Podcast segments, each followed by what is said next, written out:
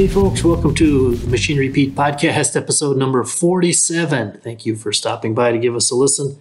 Uh, apologize, it's been a while since our last episode, but uh, obviously, busy times in the farm equipment market, uh, planting season here, and uh, just a little quick update before we hop into uh, this week's guest, who I'm sure you're going to enjoy our conversation. Uh, little update on the market. I'm still seeing very, very strong auction sale pricing.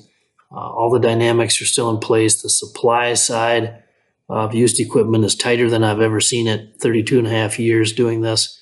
Uh, obviously, demand is very strong. Uh, and uh, good condition used equipment is selling very hot uh, across the board. You know, it's not limited to just tractors, uh, really all types of equipment in good condition. Um, which is this time of year, it's unusual. Again, I've been doing this 32 and a half years. Uh, May into early June has tended to be, for the first probably 27, 28 years I did this, uh, a little bit of a softer period uh, because, you know, you're talking about hopefully getting to the end of the planting season and then uh, can't control what's to come through the season. Uh, but this year, the, the buying mode is very aggressive. Uh, just a couple of examples uh, last Wednesday on a, a, farm auction in Earlville, Illinois. So this was, uh, I believe, June 3rd or June 1st. No, June 1st. It was a 2012 John Deere 8235R tractor with uh, 1,017 hours on it. It was an unusual auction. It was uh, court ordered uh, with no online bidding. Now, I heard from some of our Machinery Pete followers, the crowd there was humongous. Uh, the tractor sold for 176,000 hammer price plus a 10% buyer's fee, making the total 193,600 bucks for an 8235R. Uh, again, it's a 12 model, so you're you're getting out into that uh, you know earlier model. Uh, mm, you know the stuff people want 10 plus years old. But uh, the previous record high auction price was 186. That was set back in August of 21. Sullivan uh, auctioneers had a sale it was a 13 model with 990 hours. So again, here's a 12 model, just over 1,000 hours at 193.6. Uh, interesting to note, the five highest auction prices ever on 8235Rs have all come from the past 15 months, and seven of the eight highest auction prices ever 8235R the past 15 months. So again, that pretty much tells you how hot the market's been. Just a few other data points. Uh, the average auction price this year on an 8235R Deere tractor is actually 147, 441 bucks. Uh, that's up 54% versus uh, three years ago. In 2019, pre-pandemic, average auction price was running about 95.5. Um, so again, to see the average skyrocket 54%, that's just incredible. And actually, the current uh, dealer advertised price on a 8235R is less than the average auction price. Uh, average dealer price just under 137.2. So again, the market very strong. Um, and I think we're going to be testing some more highs here with our own Machinery Pete Monthly Online Auction coming June 21st, uh, just in a couple weeks here. Um, and actually, the guest on our show today has the feature item on the auction. A gentleman's name, uh, Bernie Poor, a retired John Deere engineer. He retired as the manager of product technology. I met Bernie a number of years ago. Uh, I think he helped organize an event down by Waterloo with uh, John Deere engineering folks that I came down and spoke at. But uh, Bernie told me years ago about this. Pete, this I got this one tractor and Bernie has put it on our June 21st Machinery Pete online auction. It's a 1982 John Deere 4640, one owner, 1,857 hours on it, out at Bernie's farm in Council Bluff, uh, Iowa area there. Uh, and we're going to have uh, Bernie tell us about the tractor and also a pickup that he's got on the auction June 21st, the 2005 Chevy 3500 Silverado Dually Duramax diesel 4x4, uh, only 55,906 miles on it, silver color. So we're going to hear Bernie talk about those uh, items on our June 21st sale, but then we're going to dive in. And I tell you, Bernie has some amazing stories. Went to work for Deere in 1965 as a young engineer, uh, retired in 2006. So he's going to kind of walk us through the development of the different Deere tractor series through that time, the combine development, a fascinating story on how Deere was considering whether to make uh, a utility vehicle back in the day. Uh, just fascinating insights. So uh, let's go to that conversation right now with Bernie Poor of Johnston, Iowa, retired John Deere engineer. Hey, folks, pleased to welcome our special guest to our Machinery Pete podcast. A friend of mine I uh, met a number of years ago at a speaking engagement I did down by Waterloo. This is uh, Bernie Poor, retired John Deere engineer, now lives in Johnston, Iowa. Bernie, welcome to the podcast. You bet. Thank you. Yeah, Bernie, uh, we just finished recording uh, for our Machinery Pete TV auction edition, our TV show, preview of our June 21st online auction and you, my friend, have the feature item on the sale. My goodness, what a tractor! Your 1982 uh, John Deere 4640 one owner, 1,857 actual hours. Uh, for our podcast listeners here, again, the sale is Tuesday, June 21st. But Bernie, can you tell us about your 4640 with 1,857 hours on it? Oh well, yeah, it's, uh, it gets to be sort of a long story. Like like many John Deere engineers, I uh, kind of started farming on the side uh, back where I grew up, and uh, bought some farmland and uh, and some farms, and uh, so I, I, actually I started with a 730 diesel. Mm. anyway, the 4640. I bought new from actually the dealer was a high school classmate of mine in Malvern, Iowa, and uh, uh, I just use that for uh, you know tillage and you know disc and chisel plow and sure. things like that, and you know pretty much just operated myself. I took care of you know 150 acres or so on my own, and yep. then ended up buying some more land and you know, having more custom farming. So sure. as my uh, active involvement tapered back, why the hours uh, kind of uh, tapered down to where I was basically only using the tractor with the batwing mower to uh, take care of some grassland and things. Okay. And the home farm, it's over western Iowa, Bernie? Is that correct? Right. It's it's technically at Council Bluffs, just across from uh, Bellevue, Nebraska, okay. a very historic uh, pioneer area. Yep. You bet. I remember covering an auction in Bellevue uh, about 10, 12 years ago. That's always fun to get over in that neck of the woods there. And but your uh, 82, 46, 40, let's see, it's a quad range, uh, 18, 4, 42 duals, 50 series radar and monitor, 16 front weights.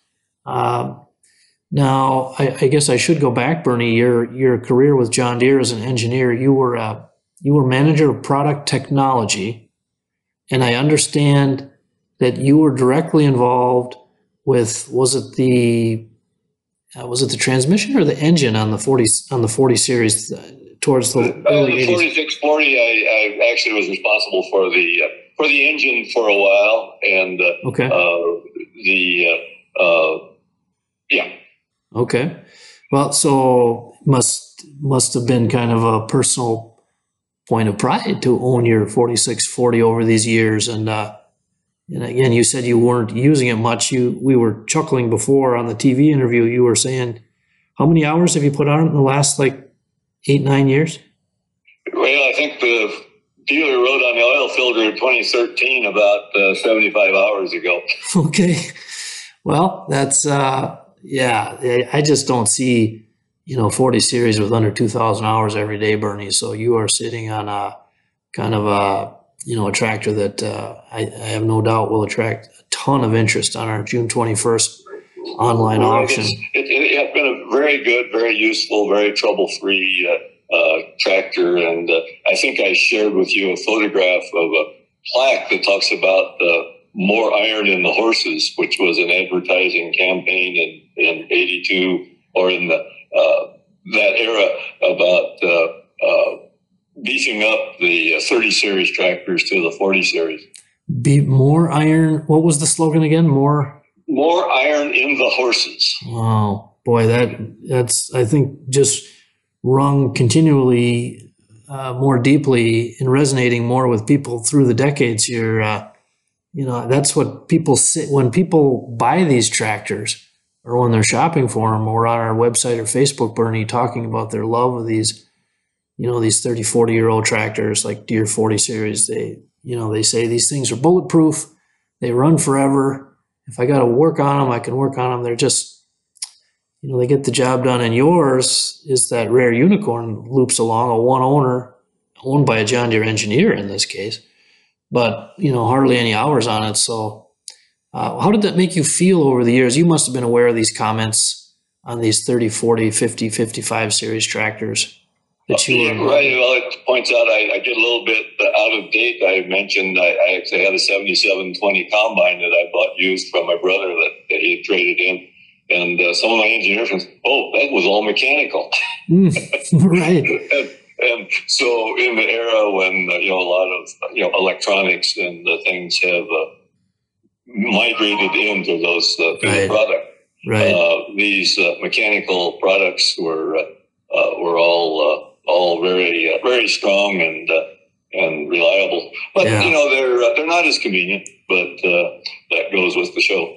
Yeah, well, it's. Uh, I, I, remember being uh, down at the National Farm Machinery Show in Louisville right before the pandemic hit. So I guess it was February of 2000. Bernie and Deere. I thought it was a brilliant move on their part. They were, I think, they were introducing their narrow transport planter. I think it's like a 1745 or something. But in the marketing, they had, you know, were touting that it was easily able to be uh, hauled by an older tractor, and they had a 4430, a restored one that was. I think we did another Machinery Pete podcast with the owner of that one, guy out of Seymour, Indiana. But I told him, I said, your 4430 is going to be the one thing that people leave the farm show talking about.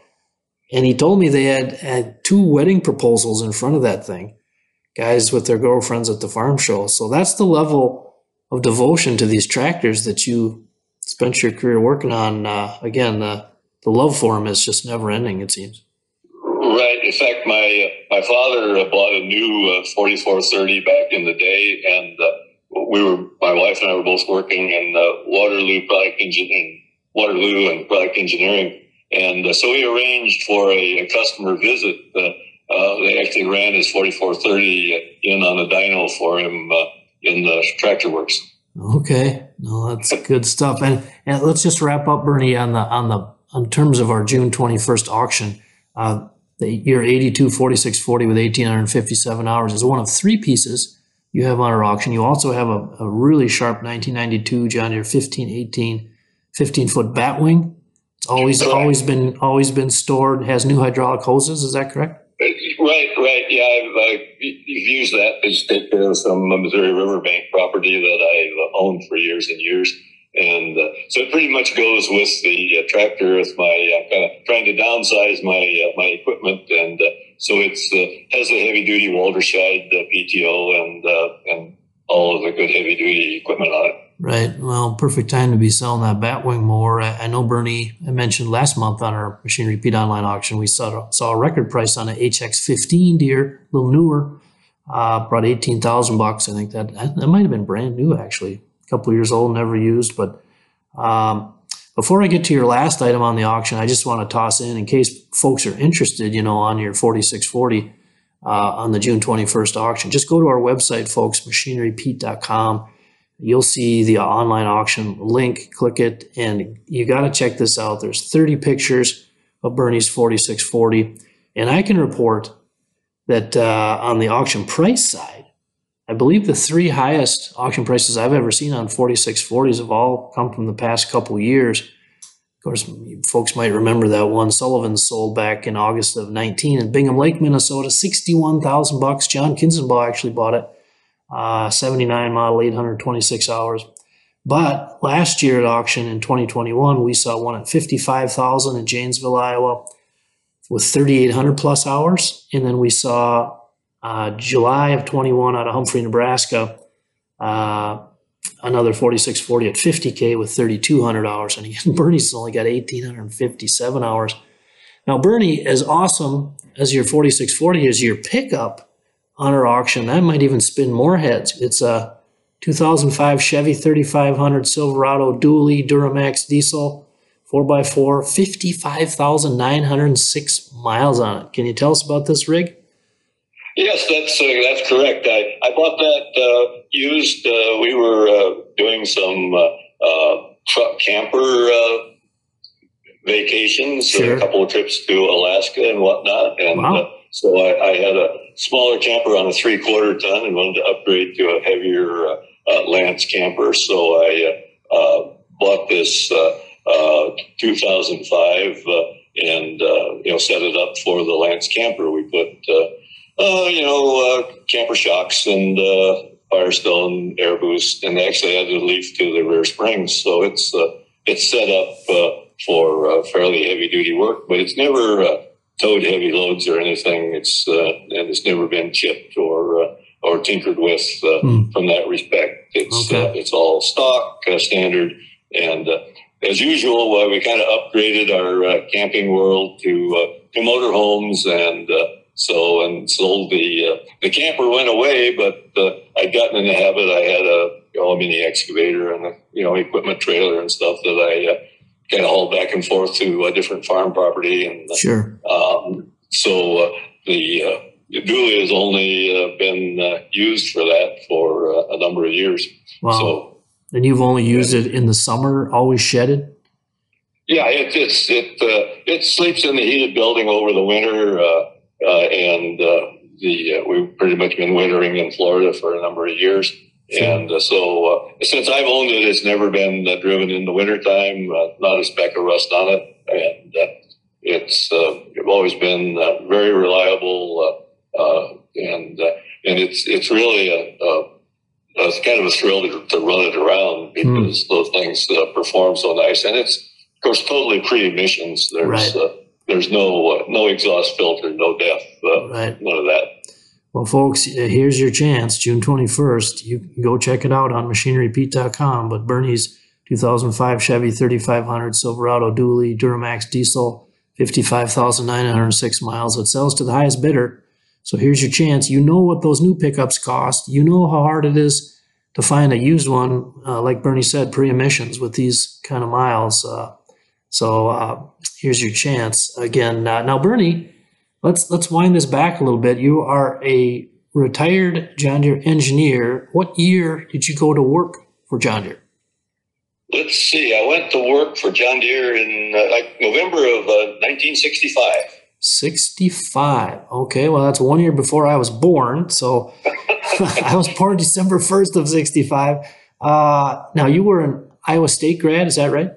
That's correct. Uh, graduated in agricultural engineering, uh, uh, and uh, I did uh, pick up a master's degree uh, there in that process. And Okay. so Oh. I joined uh, John Deere in uh, what was a, then an engineering research division in uh, Moline, Illinois. Okay. Well, we, we need to do a shout out for uh, Iowa State engineering program in the ag engineering. Just fantastic program there.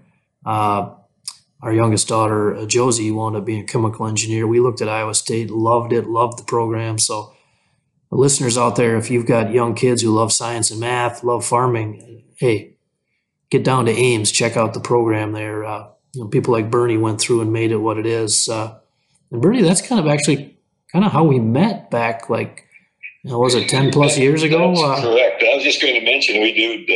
I did set up a little uh, innovation and advanced technology fellowship program there that my wife and I support uh, Hmm. with the uh, agricultural engineering uh, department and uh, innovation center uh, there at uh, at Ames. oh, so giving back to Iowa State. That is, uh, that's fantastic, Bernie. Hats off to you and your wife for doing that. I, I suppose as you look back over your career, uh, that starting foundation, uh, I mean, that's pretty important stuff, isn't it? Yeah, that's right. And uh, and part of my chain of getting to John Deere was uh, uh, a uh, master's degree uh, fellowship grant we worked on actually hay cubing. Hey, cubing. All right. Well, you know, Bernie, I, I have to thank you. You sent me, and I think we talked about this at that event you organized that I came, you had me come down and speak at maybe 10, 12 years ago. But um, you, you sent me a, a amazing document kind of putting together the, uh, some of the developments with Deere that you were involved with from your time in the mid 60s. Um, and when did you retire, by the way? I retired in 2006. 2006. And, uh, okay. But I, I did continue working for uh, three or four years uh, uh, as a uh, callback consultant, like a lot of people who took the retirement program. So Okay. some of the advanced stuff uh, I worked on, uh, I contributed uh, after I actually after I retired. Okay. And Bernie, were you telling me that Deere uh, tried to make, I mean, it would make sense to me, but make a habit of hiring engineers who were still involved in their in their family farming operation?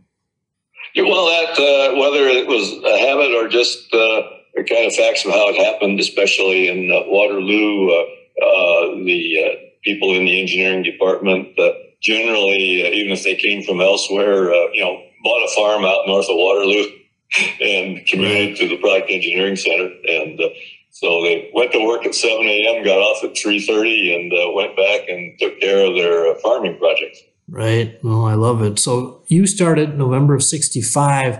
And again, what were some of the first things that you uh, did for Deere there in, in your role as a new employee?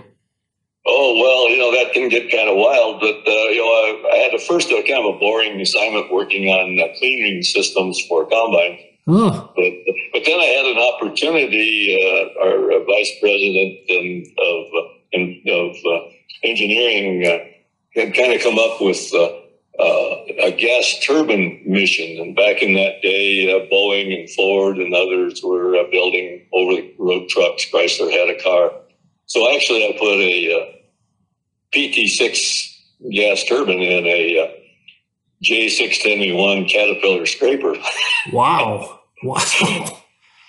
And, well, that that was kind of fun. And then we did go on to build our own gas turbine engine at uh, Waterloo and the engine group. Uh, uh, and uh, we uh, built and ran that uh, with some uh, consultants working with uh, Pratt and Whitney and uh, uh, people like that. And uh, but as as the world evolved, the uh, the diesel engine world got serious about turbocharging and intercooling and upgrading. So you couldn't chase the fuel economy of the diesel with a gas turbine. So it, it eventually drifted out of interest. huh. But I suppose from the Deere corporate and uh, engineering, and you have to look, I mean, you're dealing with trying to stay ahead of the curve and uh, not get caught flat footed, whether it's engines, Exactly. transmissions. Exactly.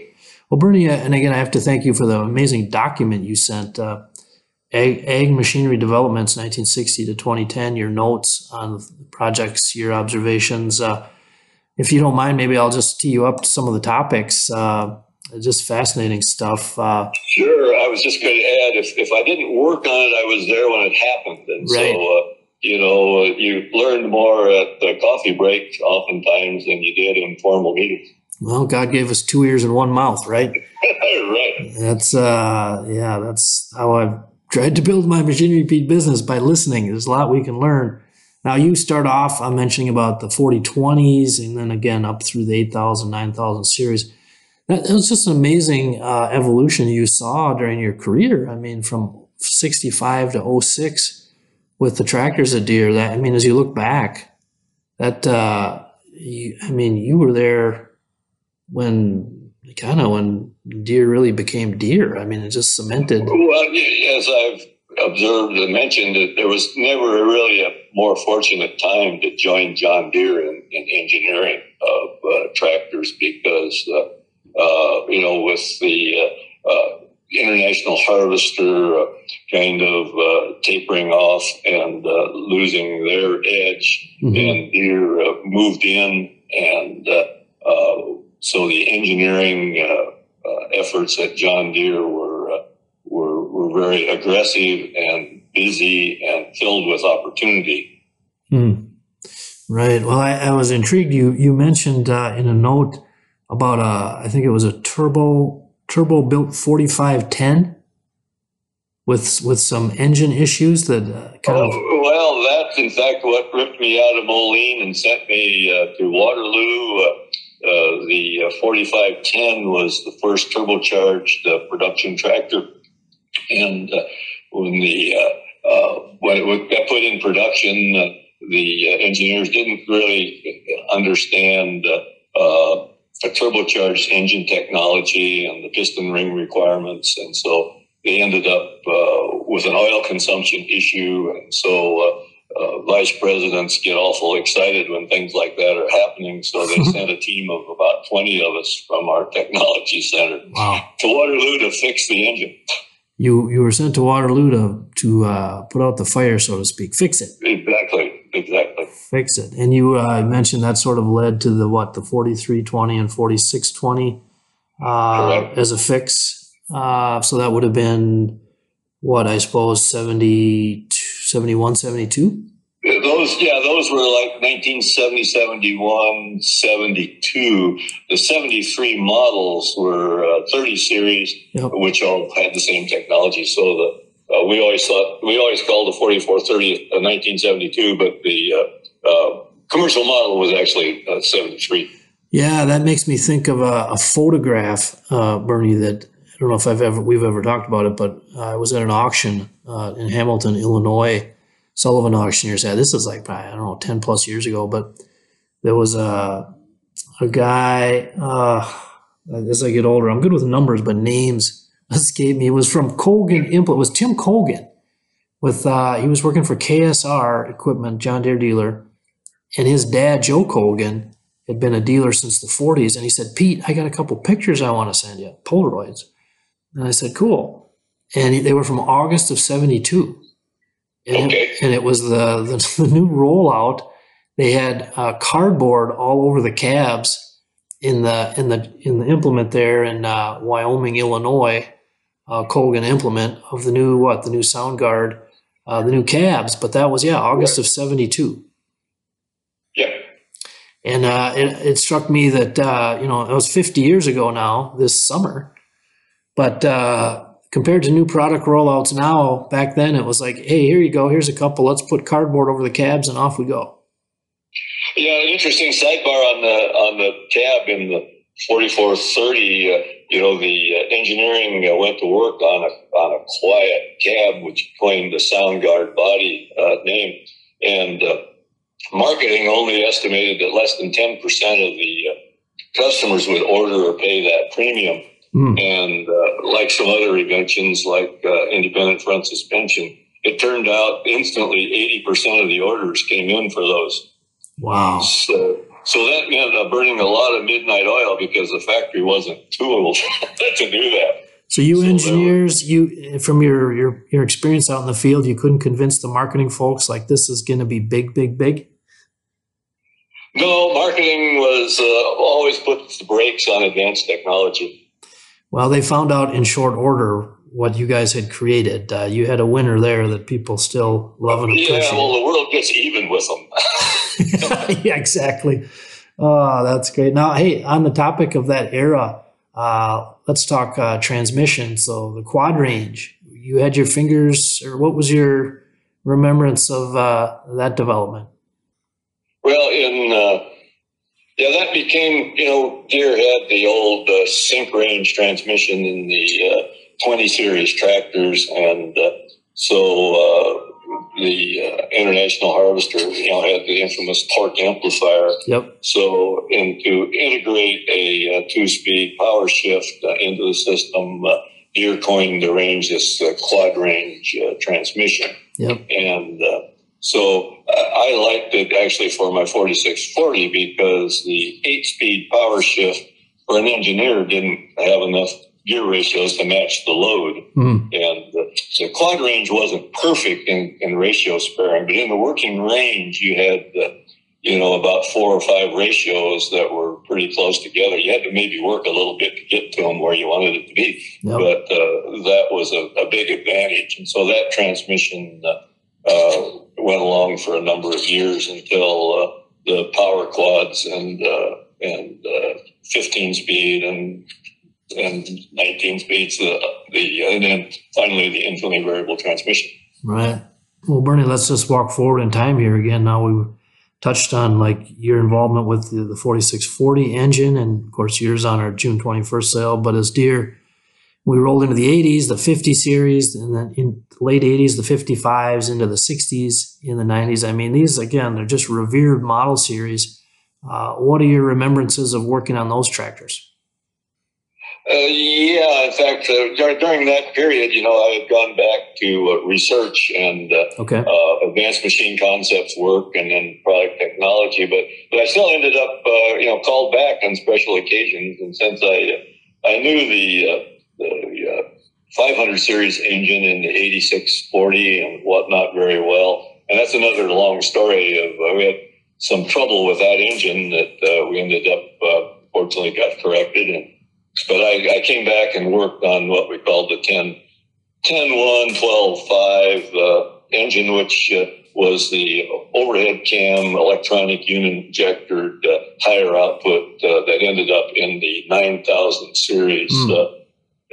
four wheel drive tractors. Okay. And, and that engine really paved the way and really modernized those tractors. It made that, that 9000 series tractor a real winner.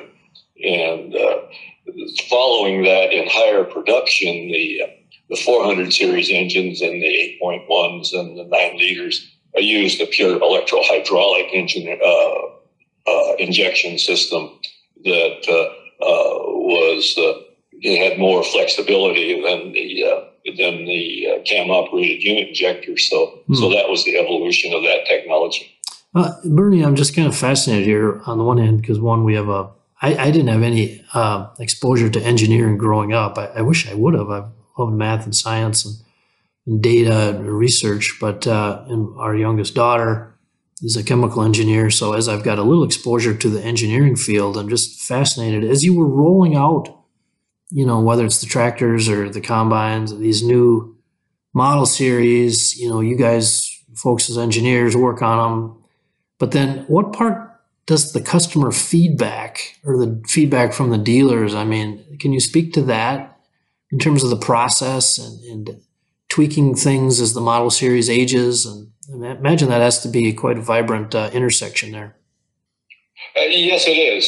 And uh, it's probably one of the more difficult to, uh, to listen to and, uh, uh, and to respond to, I guess. Hmm uh, it doesn't hurt to uh, you know have you know real farmers using these products, which helps them actually be better listeners, right. and uh, and then uh, feedback that comes from uh, dealers and customers. Uh, there were formal programs, but those were generally administered by marketing, and mm. as as I mentioned before, marketing often underestimates the value that customer will place on, uh, on say, uh, speed and comfort. Uh, you know, for example, right. the uh, the independent front suspension on the 8000 series again was only going to be about a 10% thing, and I think they went to 80% right away. Right. Things like that. Yeah, no, that's interesting. I, I've kind of fascinated. Again, I'm a data data guy at heart, but um, even as the internet has, advanced here over 30 years, I suppose, 30 years now, roughly, in the internet, uh, uh, in terms of whatever product it is. I mean, kind of cataloging and making a formal database of user experiences and comments, I would imagine could be maybe more helpful to engineers to more streamline the, the advancements. But that's just me looking from the outside in. I don't know or is that almost problematic as an engineering group to have all these users pinging you with, well, I think you should do this, I think you should do that? Uh, yeah, that's that's that's that's kind of right. It's not a problem, but it's uh, something that's sort of never really been well organized. You know, I I, I did run an advanced machine concepts group in uh, in Moline for a number of years before I became manager of product technology, and uh, and we did things like uh, uh, started the process that resulted in the John Deere Gator. Mm. Was one. Wow. Now and, let, us talk about that. You sent me a note on that. That whole uh, you watched the birthplace of that sector, which is a, such a mammoth sector now. That u- utility vehicles. I mean, what was it like back with Deere? As that was, were you ahead of the game looking into it? Yeah, well, yeah, I think so. Uh, it was back in one of those turn downs uh, in Mar- in uh, sales, maybe in 1988 or something like that. The dates uh, aren't fresh in my mind, but a couple of my uh, advanced concept engineers uh, came to me and uh, said, Bernie, the shop doesn't have anything to do. Do you care if we would, uh, you know, work on a couple, uh, put some uh, utility boxes on a couple of uh, lawn and garden tractor chassis and Hmm. make a make a vehicle that's more handy than a pickup truck for a farmer or a um, groundskeeper uh, to uh, to work from. So they put uh, a, a small bed on a 4,000 400 series lawn tractor and one on a smaller tractor and uh, Okay. demonstrated that idea. And they called them gopher vehicles for a go for, you know, Oh, they called them go gopher tools or whatever. G O F E R S gophers.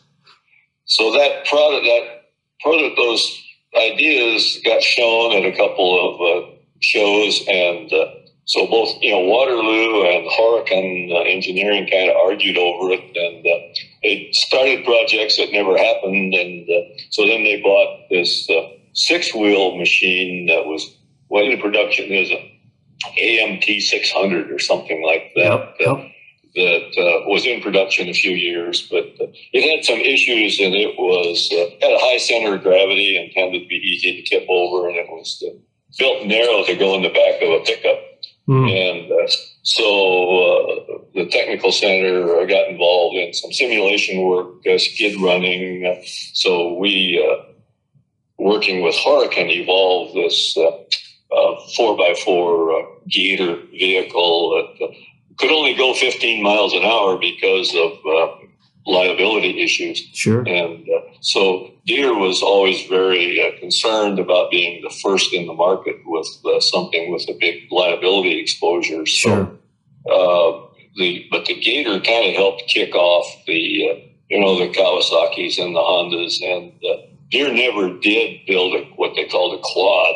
You know, uh, hmm uh, a motorcycle type quad just because of liability issues. But uh, so the uh, that side by side four wheel utility or you know, four six four wheel drive Yep. utility vehicle basically kind of came out of that whole effort. Oh, and you were saying, uh, did I catch it right that Deere's early looks into this space, kind of piggybacking off of that, some success on the snowmobile front? Uh, you're right, right. Yeah, the snowmobile front was kind of a uh, of a dip into that world, and uh, it uh, kind of went probably further into the sport world than John Deere uh, uh, really, uh, in the long term, had a good fit with. Yep. And so Deere ended up selling those designs, which were very good by that time Hmm. and very competitive racing and everywhere else, to Polaris. But Okay. uh, uh, that uh, was kind of a dip a little too far. Uh, of, you know, they were considered jet skis, um, which was that's the Kawasaki name, but water Okay. machines and Okay. things like that.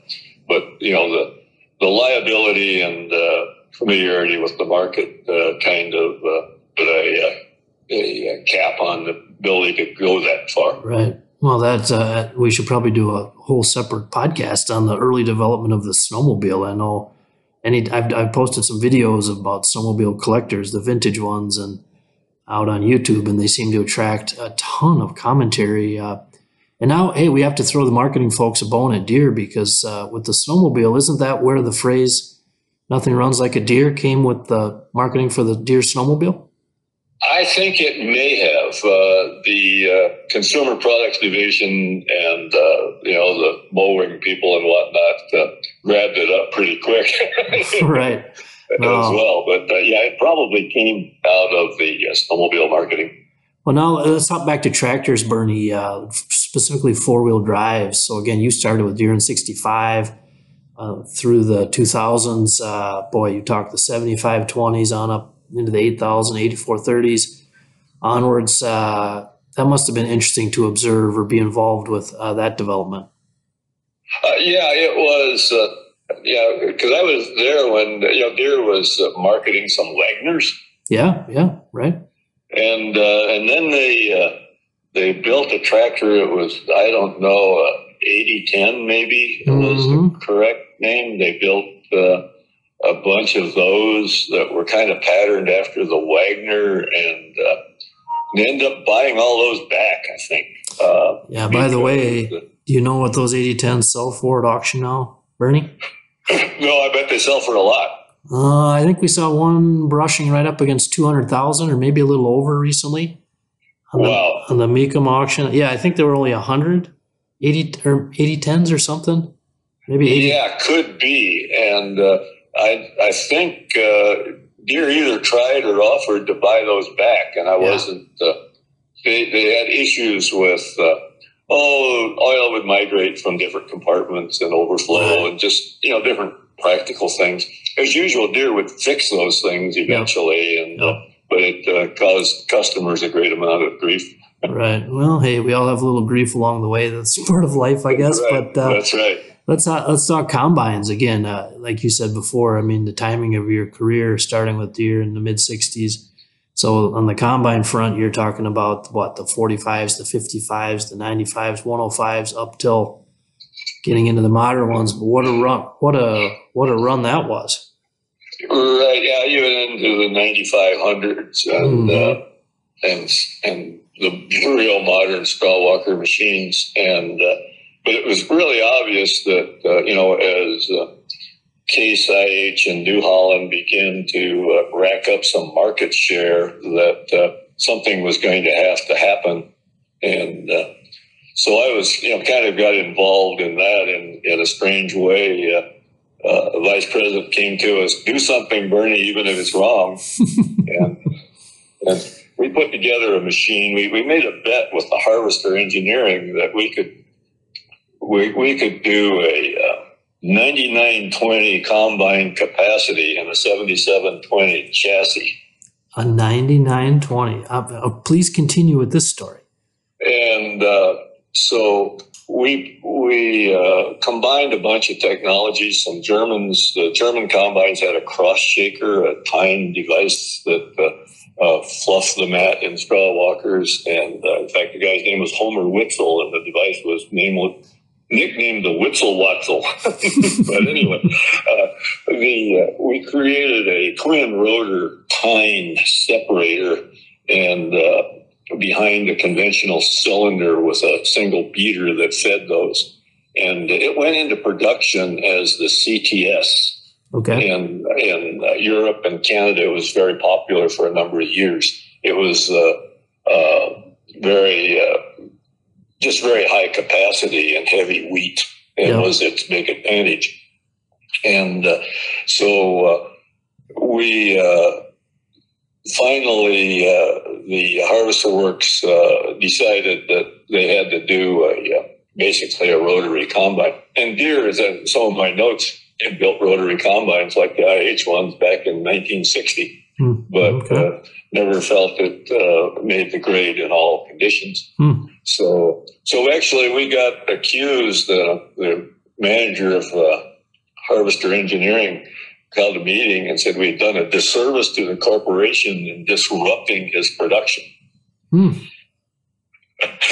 wow. and, but that was sort of the end of the small Wow. So the uh, the uh, uh, then they actually called it, I think, STS, sure. and then various uh, changes as it has evolved into the current uh, uh, rotary combine technology. So, when you were starting in 1965 and having grown up on the farm there in Iowa, Bernie, uh, we're talking combines. I mean, going from like a 55, could you have ever foreseen that, we, you know, like an S790 type of? Uh, no, no, not really. In fact, when I grew up, we had a uh, a six foot uh, Massey Harris Clipper pull type. there you go. You could do 15,000 acres with that thing, right? Right. Wow. Uh, yeah, it, yeah. You know, it is a, I don't think agriculture gets enough credit, uh, myself, Bernie, for the, how far we've come so quickly with these. And it's thanks to folks like you, engineers at Deere and the other corporations for, for figuring this stuff out. But I mean, in 1965, it's really not that long ago, but the distance we've come is just incredible. Yeah, that's right, and and it was you know not a uh, not a clean and pretty process. Uh, you know the, uh, the and and working with the uh, this advanced technology uh, uh, group was kind of interesting because we we got into all of those uh, kinds of uh, uh, technology versus the tried and true issues, right. and so part of my success at Deere was I uh, I kind of became known as uh, known for uh, working. When I, by the time I retired, the term "forty years under the radar" that was me. Forty so years under the radar. I, I, worked on what was fun and and what was advanced, and you know I, I probably turned down a lot of uh, management jobs because of that. And, uh, and the one thing I learned, you had to know uh, know when to hide from vice presidents and know when to show your cards. Yes. Like uh, the old uh, Kenny Rogers, know when to hold them, know when to fold them. Right. You find a pony to ride and ride it. That's what I. yeah, right. That's right, what I right. told our. So, but uh, hmm. yeah, you didn't want to show your cards when it uh, when you're going to get shot. that is very good advice. now, Bernie, I have to ask you about. I have to admit, I wasn't expecting in your uh, awesome document you sent me to touch on tractor pulling, but this this is fascinating. The uh, kind of the history going back to, uh, and I've met Eddie Sydenstricker, of course. Oh yeah, yeah, right. With our yeah. friend in Missouri, there, great John Deere dealer, Sydenstricker Nobbe now, but his famous Cajun Queen uh, 4020 pulling tractor. And can you talk about this? How before that was developed, uh, there was some angst being created in the higher offices at Deere by getting their butt kicked on the red side on the tractor pulling circuit.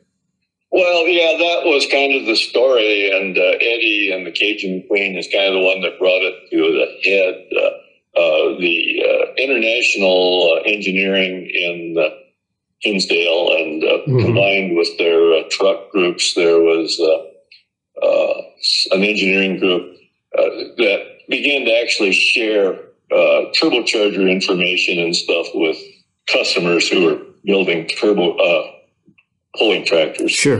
But if you didn't have access to fuel injection parts and uh, turbocharger parts that weren't in the John Deere parts book, uh, you were kind of screwed. So you had to uh, yep. scavenge up what fit. And so hmm uh, Eddie uh, called in, I don't know, maybe young Bob Carlson or some somebody uh, uh, where they were beginning to compete with this uh, original Cajun Queen tractor. Yep. And so, uh, so we went underground and uh, worked with them for a season. held the tractor pulling parts in my airplane and whatever.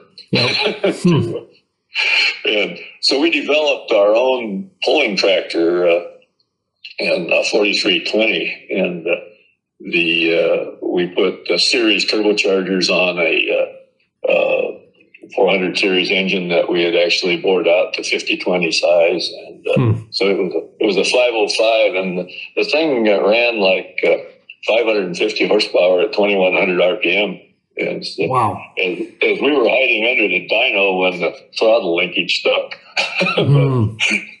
but, anyway, that began to evolve then into uh, uh, more series turbocharging and uh, the 400 series engine at higher RPM and uh, right. more competitive, uh, more competitive uh, tractor pulling. But that also that kind of got me into the John Deere engine business because for production because uh, my experience we were generating with doing that yeah kind of woke some people up oh yeah i bet uh, and folks if you if you want more info on the cajun queen uh, it's been a few years now but i did post a youtube interview with eddie sydenstricker when we were filming for us farm report down at uh, at one of his uh, great stores there and uh, i think we actually it was one of in one of his back sheds we were just walking by and it's like oh Cajun Queen, and I, I, can't remember if he displays that now in one of his stores. But and uh, who was the name of the engineer he worked with locally? It was Van?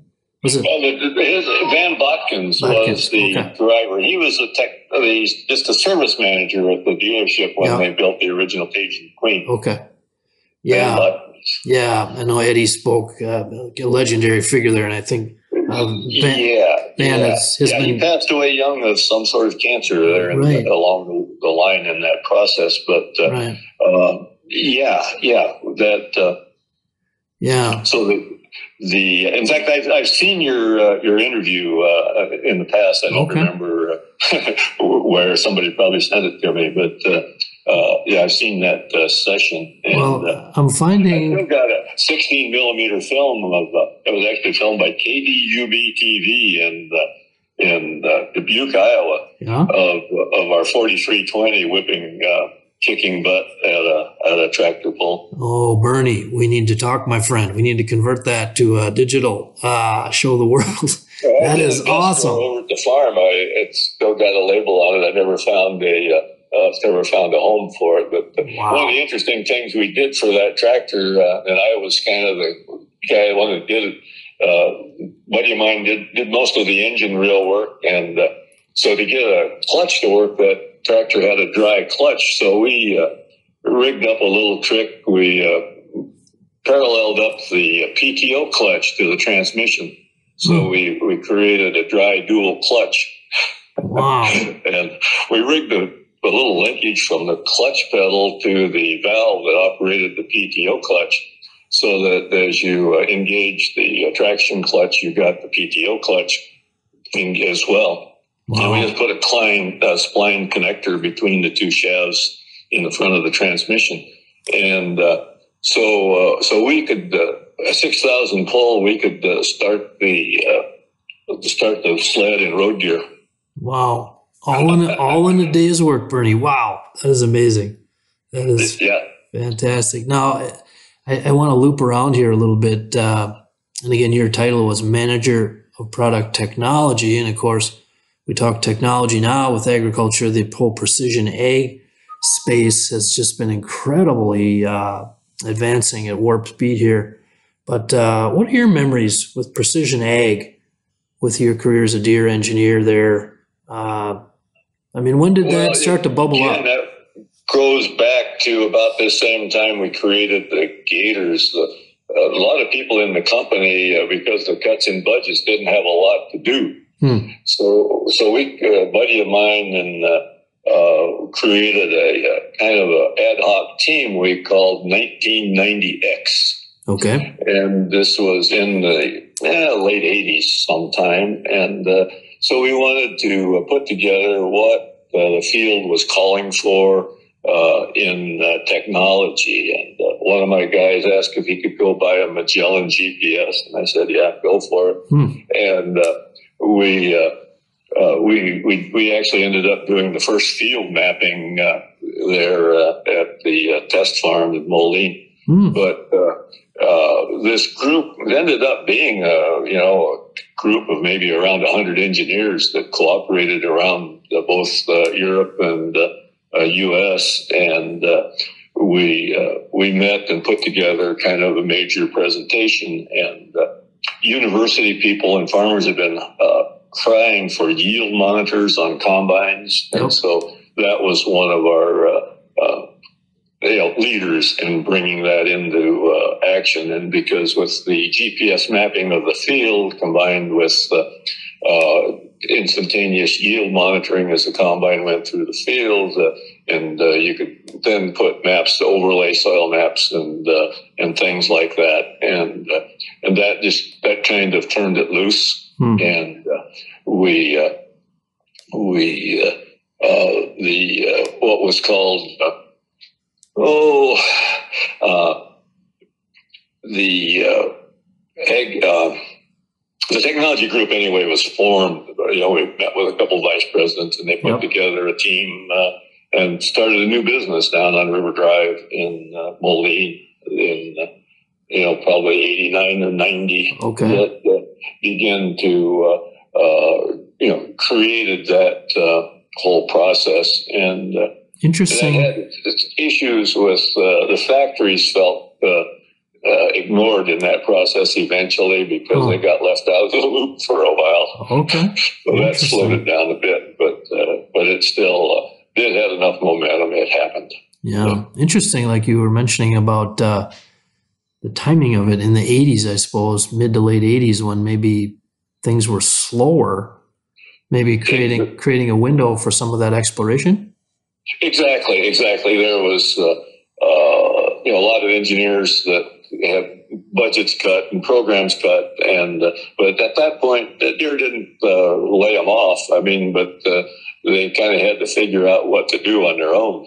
Mm, interesting. And uh, so uh, that whole uh, technology effort uh, uh, just kind of uh, exploded from there. And, and of course, it latched on to the technology of, you know, GPS of chips and, right. and electronics and things right. that it was it's just kind of a of a great match of of, of matching a, an opportunity and a need to what was available out in the uh, computer world.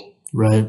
Well, just curious, Bernie, as you look now, I guess back on your career, but also forward, you know, with your farm roots, you're still on the farm there, and uh, on the topic of precision ag, just the explosion we're seeing.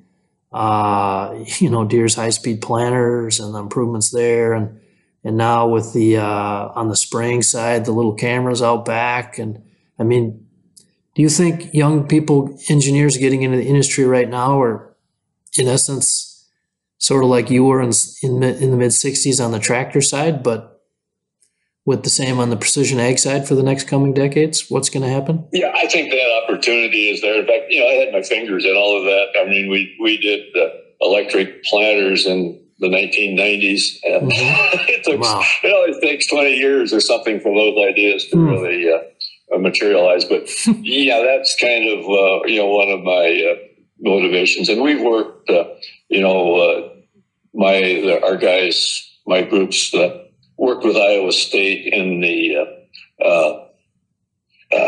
cave, the the uh, three dimensional uh, cave technology mm-hmm. and uh, did a lot of projects uh, at the university hmm. in uh, C6. Uh, those uh, names come to mind, but uh, don't really have time to explain the origin of all that. But uh, the that whole effort helped in this. Especially in, in being able to design a project by walking around inside the combine and things mm-hmm. like that, that that all has happened.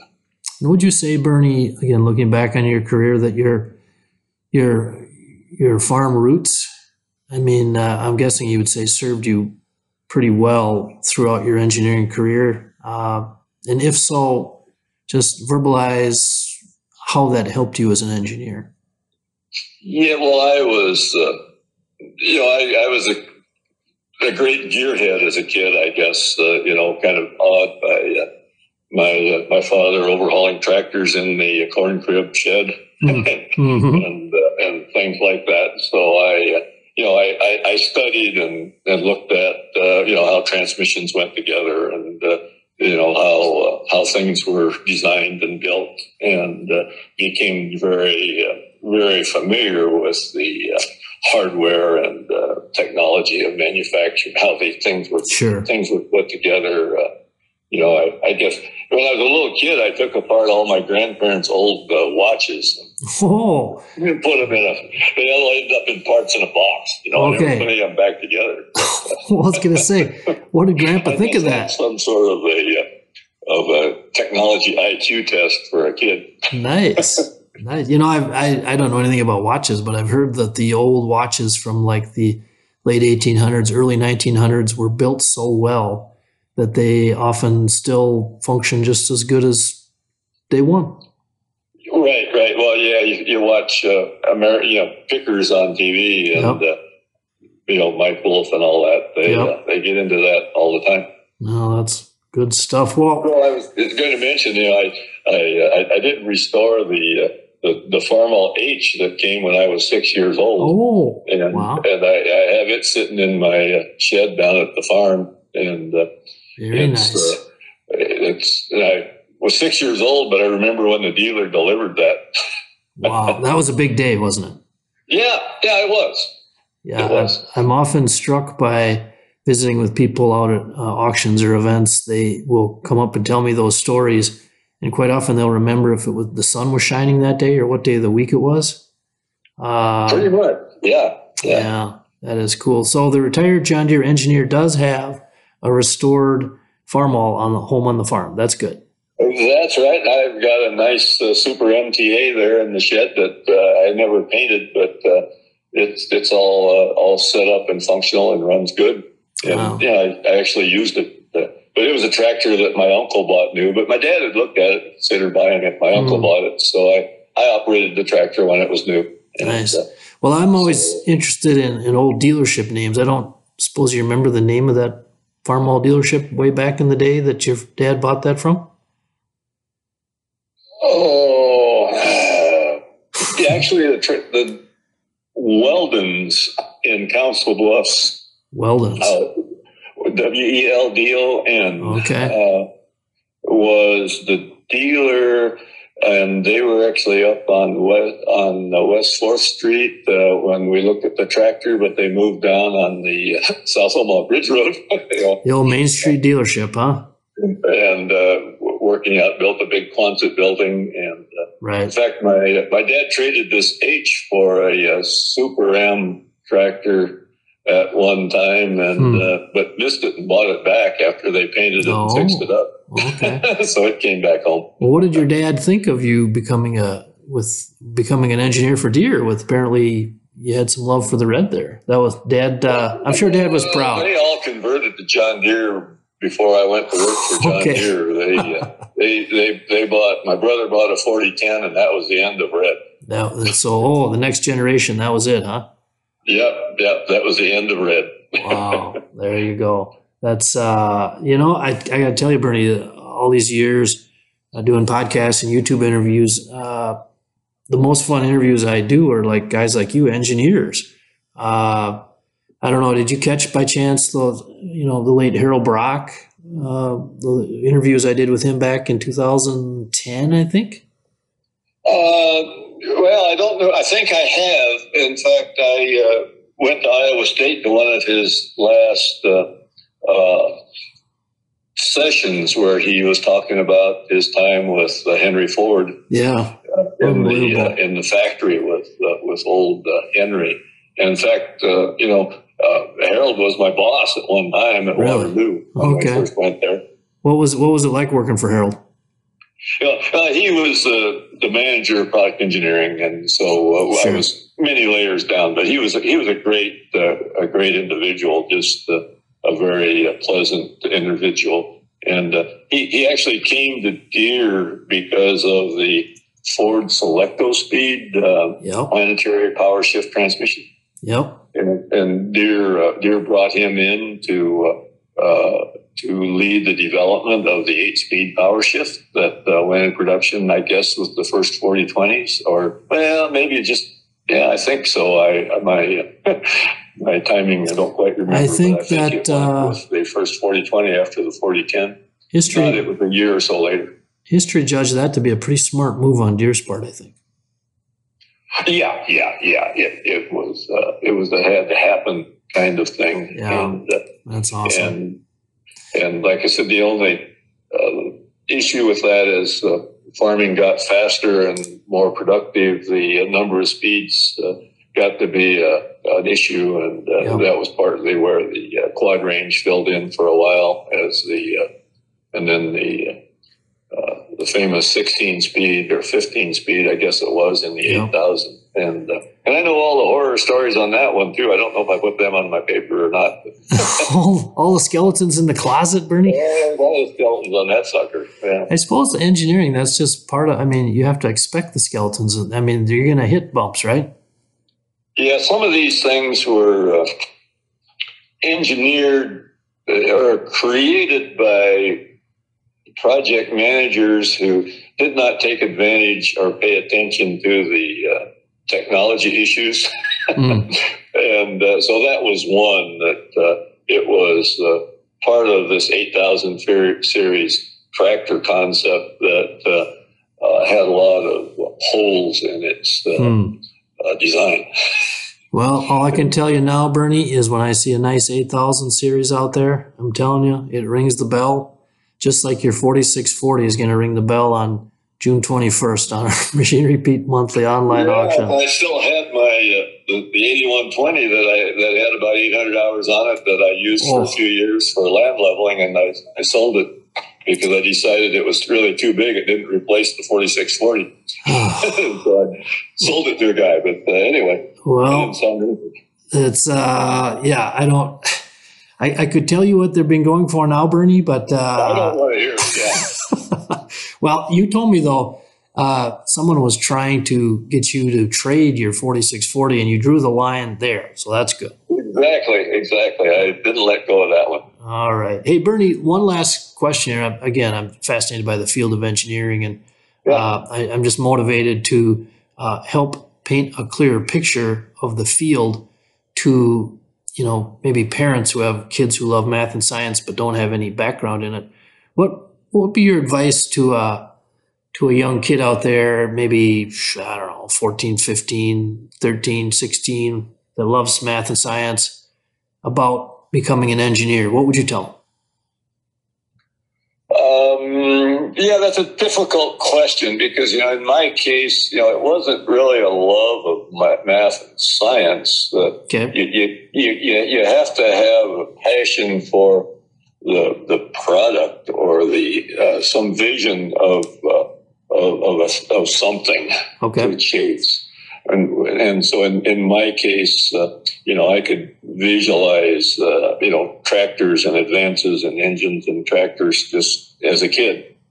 And so uh, math and science, uh, I was happened to be good at, I guess, by lucky genetics. Uh, my IQ was sufficient to, do to do that. And uh, so, uh, But the vision piece, being able to see down the road. piece. And so that's why I'm trying to support the Innovation Center at Iowa State. This guy, Jim Oliver, that runs it. Uh, and uh, so I've been uh, trying to work with them to, uh, you know, to help uh, motivate some students. But, uh, but that gets to be a hard, hard thing to win. Most of them, a lot of them don't understand that. And as you Hmm. support projects, uh, you know the uh, the suppliers like the hydraulics people like uh, Sundstrand and they're not Sundstrand anymore Mhm. but uh, and whatever uh, they put money in to keep advanced technology out so uh, electric transmissions you know was one example and uh, we worked on electric drives at John Deere for my, the last 10 15 years of my career Hmm. and uh, built stuff and demonstrated stuff that's actually all happening. I mean, there's a new electric IVT and 8,000 big 8,000 tractor now, like Hmm. an 800 horsepower version or something like that. Oh. And and as the power goes up, uh, this uh, uh, electric drive world takes over. You know, the advancements in uh, silicon devices to to drive motors and stuff uh, uh, paves that way. So so anyway, the key is is is in the vision side, and uh, you you just have to be not afraid of math and uh, tech and uh, Mhm. technology, Yeah. but I'm not sure that math and technology drives it. It's it's Hmm. got to come from the vision side. Interesting. I, I love that. Uh, not being afraid, and then uh, yeah, I mean, try to try to make a better product. That's that'll never go away for being a needed uh, piece of Yeah, yeah, that's that's really the driver. I mean, it, it's kind of if, if uh, you know putting pieces together like that, trip your trigger, uh, go for it. Uh, Right. it probably goes back to Legos now. I Right. don't know. Well, Bernie, uh, thank you so much for sharing your insights and your amazing experiences over the decades, your career with John Deere as an engineer, retiring manager of product technology. Uh, and thank you for, for listing your, your amazing 82 4640, 1,857 hours on our June 21st auction. Folks, check that out. It's an amazing tractor. And Bernie, I thank you again so much for, for the conversation and sharing your insights. It's been a pleasure. You bet. I uh, was hoping we'd get together and have this conversation someday. Well, this is just the start, Bernie. Uh, you you know when you're up in Rochester again, we're gonna one of these days we're gonna connect and have that dinner and lunch, continue the conversation, and I'm quite sure we'll be calling you to uh, a, future guest on upcoming episodes of Machinery Pete Podcast. Okay, appreciate it. Thank you. Well, folks, I hope you enjoyed that conversation with my friend Bernie Poor, retired John Deere engineer, retired as the manager of product technology in 2006. Fascinating to hear the stories, uh, get under the hood with Bernie, uh, hearing how John Deere is a company down to the engineering folks uh, were uh, dealing with these uh, challenges and opportunities with the new tractor models through the late 60s, 70s, 80s, 90s, 2000s, the combines. fascinating to hear about from Bernie how Deere was considering the new market segments emerging back in the day utility vehicles, ATVs, and uh, on into precision ag in the mid 80s, starting to think about what that could be. And again, I just find it uh, uh, so interesting to get uh, kind of an insider's look at these uh, tractors and this e- these equipment that's helped us farm uh, the ground all these years, do the job that you guys do out there to feed the world. So thank you to Bernie for that. And of course, at the top of the interview, we highlighted couple of uh, unbelievably nice items Bernie has selling on our Machinery Pete monthly online auction June 21st, including his 1982 John Deere 4640, 1857 hours, one owner, just incredible. Quad range, 18.442 duals, 50 series radar and monitor, 16 front weights. Just super sharp. Uh, the highest auction price I've ever seen on a 4640, 61,000 bucks, but that was back in August of 19. That was before the market took off. Um, so I think Bernie's going to be right up there. Uh, and also, he is selling his 2005 Chevy 3500 Silverado dually Duramax diesel 4x4, 55,906 miles on its second owner, always shedded, only used in the summer to pull a camper. Uh, Again, go to our website, machinerypete.com. Check out that June 21st auction uh, and some other fantastic equipment on the sale, folks. Uh, we have a pair of 2022 John Deere tractors from our good friends at Heritage Equipment. We have a 5065E, just a couple hours on it, 65 horse with a loader and warranty. And then also a John Deere 5045E, couple hours on it, 45 horse with a roll bar and a 520 loader with warranty. Again, those are from Heritage Tractor out of Joplin, Missouri. Then uh, a few other items to highlight. We have a New Holland 4630 two-wheel drive tractor, only 308 hours on it with a Woods 1027 loader out of Dublin, Texas. Uh, one of the nicest uh, vertical tillage uh, opportunities to be a buyer, folks. We have a 2012 Case IH 330 Turbo Till 25 foot this is from uh, the seller is Bill Roloff out near Fort Atkinson, Wisconsin. A one owner rig, only a thousand acres of use on this thing total, 10 years old. And I tell you, all of Bill's equipment is super nice. Uh, we've got some walk around video on that coming. Uh, some other uh, interesting items. We have a 2016 New Holland RB 460 round baler out of Huntsville, Texas. Only 1,676 bales through it, like new condition. Uh, net twine on that. Uh, and let's see. Also, this might be of interest to you. A 1976 Cub Cadet Spirit of 76 garden tractor from Austin, Texas. Don't see many of those around. Uh, coming up on 50 years old. But again, our auction is June 21st. Just go to our website, machinerypete.com, check it out.